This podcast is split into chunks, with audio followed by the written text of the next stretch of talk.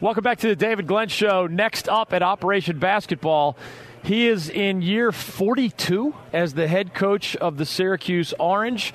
He hasn't always been in the ACC, but we're glad he is back. Coach Jim Boeheim, welcome back to the David Glenn Show. How are you? I'm good. Good to be with you. It's great to have you back. You have seen more than four decades through the eyes of a head coach.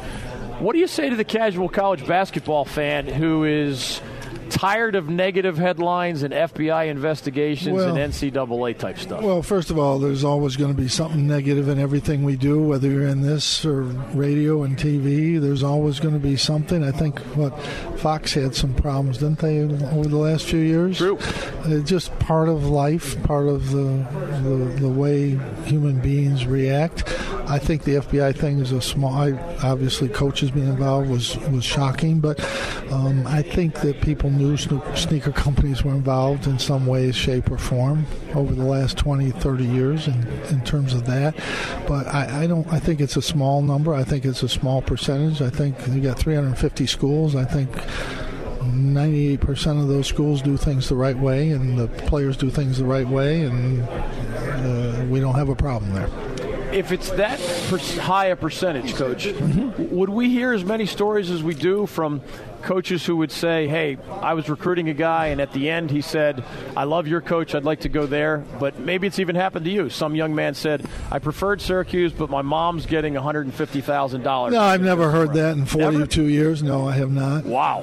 Not in 42 years. I think sometimes when coaches lose a player, assistant coach say, "Yeah, well, they did something." Yeah, well, yeah, maybe they did something you didn't do. Maybe they worked harder. I don't know.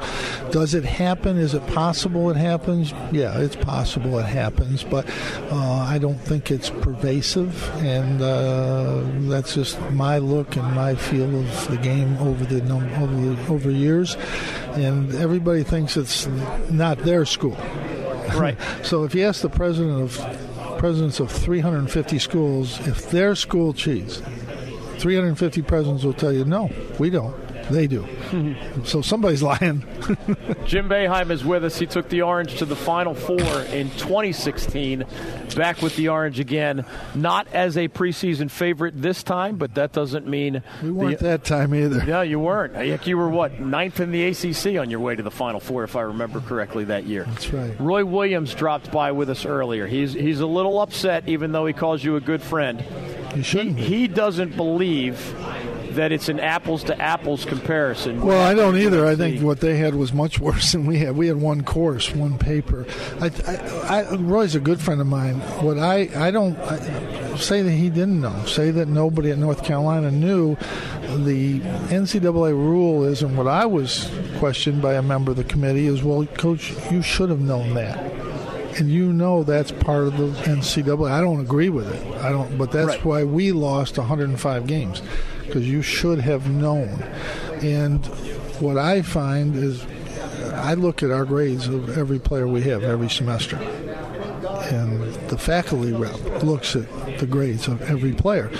And if you see a big dif- distortion year to year, then are you responsible to do something about it? That's my question. The fact that it was an academic problem at the school, okay, uh, then don't blame basketball, but hold the school accountable for not recognizing that there was a. I think you would admit that there was a problem there. For sure. So, who's responsible to recognize that? If if you want to take it out of the basketball coach's hands and office, okay, you can you could do that. Somebody might not, but somebody you could make that case. But where does the university responsible for? Sometime within a year or two or three or four to see that there's it- it's not just that it's an easy course. You can have easy courses. Every Right. school does. In in the end, the NCAA couldn't prove that it was anything beyond an easy course in the Carolina case. That- No, that's, that- that's, they no, they could prove that. that's the bridge they couldn't get over. No, they could get over that. That wasn't the bridge. That wasn't the problem. The problem was they said it was a school problem. Right. That's what they said. Everybody handed something in. I don't So think everybody did. everybody Well, did McCann said he didn't, but that's one guy. But he wouldn't talk to the NCAA, so that evidence wasn't in front of the NCAA. I, that- I just know the. I know the facts really well because I've Me too. covered NCAA compliance for a long time. NCAA could not prove that those cases were anything more than an easy class because everybody handed something in. The NCAA has penalized schools when somebody got a grade for nothing mm-hmm. or when a tutor wrote a paper, but they have never in 100 years penalized a school where well, everybody yes, handed in something. Because that's never happened before. Right. So it's the first time and they couldn't quite get over that hump. hump no, the only hump I, I'm not in. talking about that hump. I'm talking about should somebody in North Carolina have seen this sometime. That's the only thing I'm questioning. And if you want to, like the enforcement staff thought that they should have. That's why they brought the case. Right. And the committee disagreed. It's probably the first time in the history of the NCAA committee that they have come to a hearing and then disagreed with what was brought to the committee. And as you know, if you follow the NCAA, the committee works with the staff to bring the charges forth. Sure. So there was there was obviously uh, pretty long discussions about what should be done, and I think one of the problems was it was over you, you, an 18 year period. So if you look at it and say, well, somebody in year two should have done something, now you got 16 years. So I don't really have a problem with it. I just I don't agree with the way they the NCAA as a rule. Not not talking about North Carolina, but how they handle individual cases differently from time to time. Jim Bay, Jim Boeheim is joining us on the David Glenn Show. You've had a lot of roster turnover, Coach. Yes, we have. Are you going to be able to piece together an NCAA tournament caliber team with that level of turnover? We have enough players to do that. Um, but right now, the way college basketball is, you know, what you got about, you know, in every league, you got three or four really good teams, and then you have about six teams in every league, of the top leagues in the country, that could make it, could be NCAA teams. But obviously, those 30 teams aren't going to all be in the NCAA right. tournament. So it's going to be a challenge for us. We've never had this young of a team. You know, we have all freshmen, sophomores in our front line. Um, and so we do have a veteran backcourt, but we've got so many young guys and how they play in college, how they adjust to the college game, um, that's up in the air right now. That really is something that we've got a lot of work to do, and uh, how that team develops. It's it, it doesn't matter how long you've been coaching. It's not easy to figure that out. How they'll adjust to a game situation. Some freshmen, sophomores step in, they're able to get the job done. We have guys that can do that. Their talent level is such that they can do that, but are they ready to do that mentally? You know, that's the question. Through your Hall of Fame eyes, if you're Orange are one of those six or seven teams that have a chance in the ACC this year, where does the conversation begin in that top three or four? Well, obviously it's Duke, you know, and, and uh, I think Carolina is still there. They've got enough guys coming back, uh, enough veteran guys.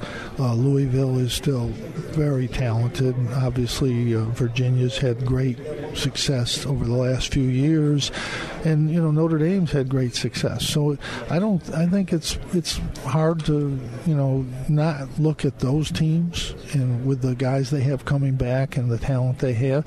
But you know you look at Virginia Tech and you look at uh, the year Georgia Tech had last year. Um, you look at some of the improvements some of the other teams have made. Um, I, I think there's a group of five, six schools in there after those top four or five that have legitimate chances to be NCAA teams, and some of them will and some of them won't. How do you describe the challenge of one of your new colleagues, David Padgett, when Rick Pitino might have had a potential NCAA champion, but almost at the last minute, they're now being led by a first time head coach? Well, the good thing is they had Rick Pitino coach them for the last couple years, most of those guys, and so he's got veteran guys that know how to play. They know the system. David's been there.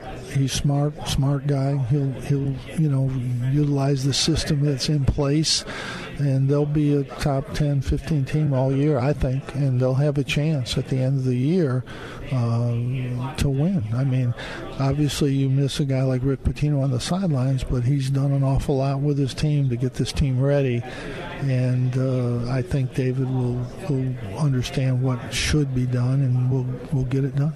Last thing for Jim Boeheim of Syracuse joining us. Last we saw, I think your contract extension was all the way through 2022. Well, it's wherever. Is that just a number? I mean, get, get, what are you? What still energizes you about this job description?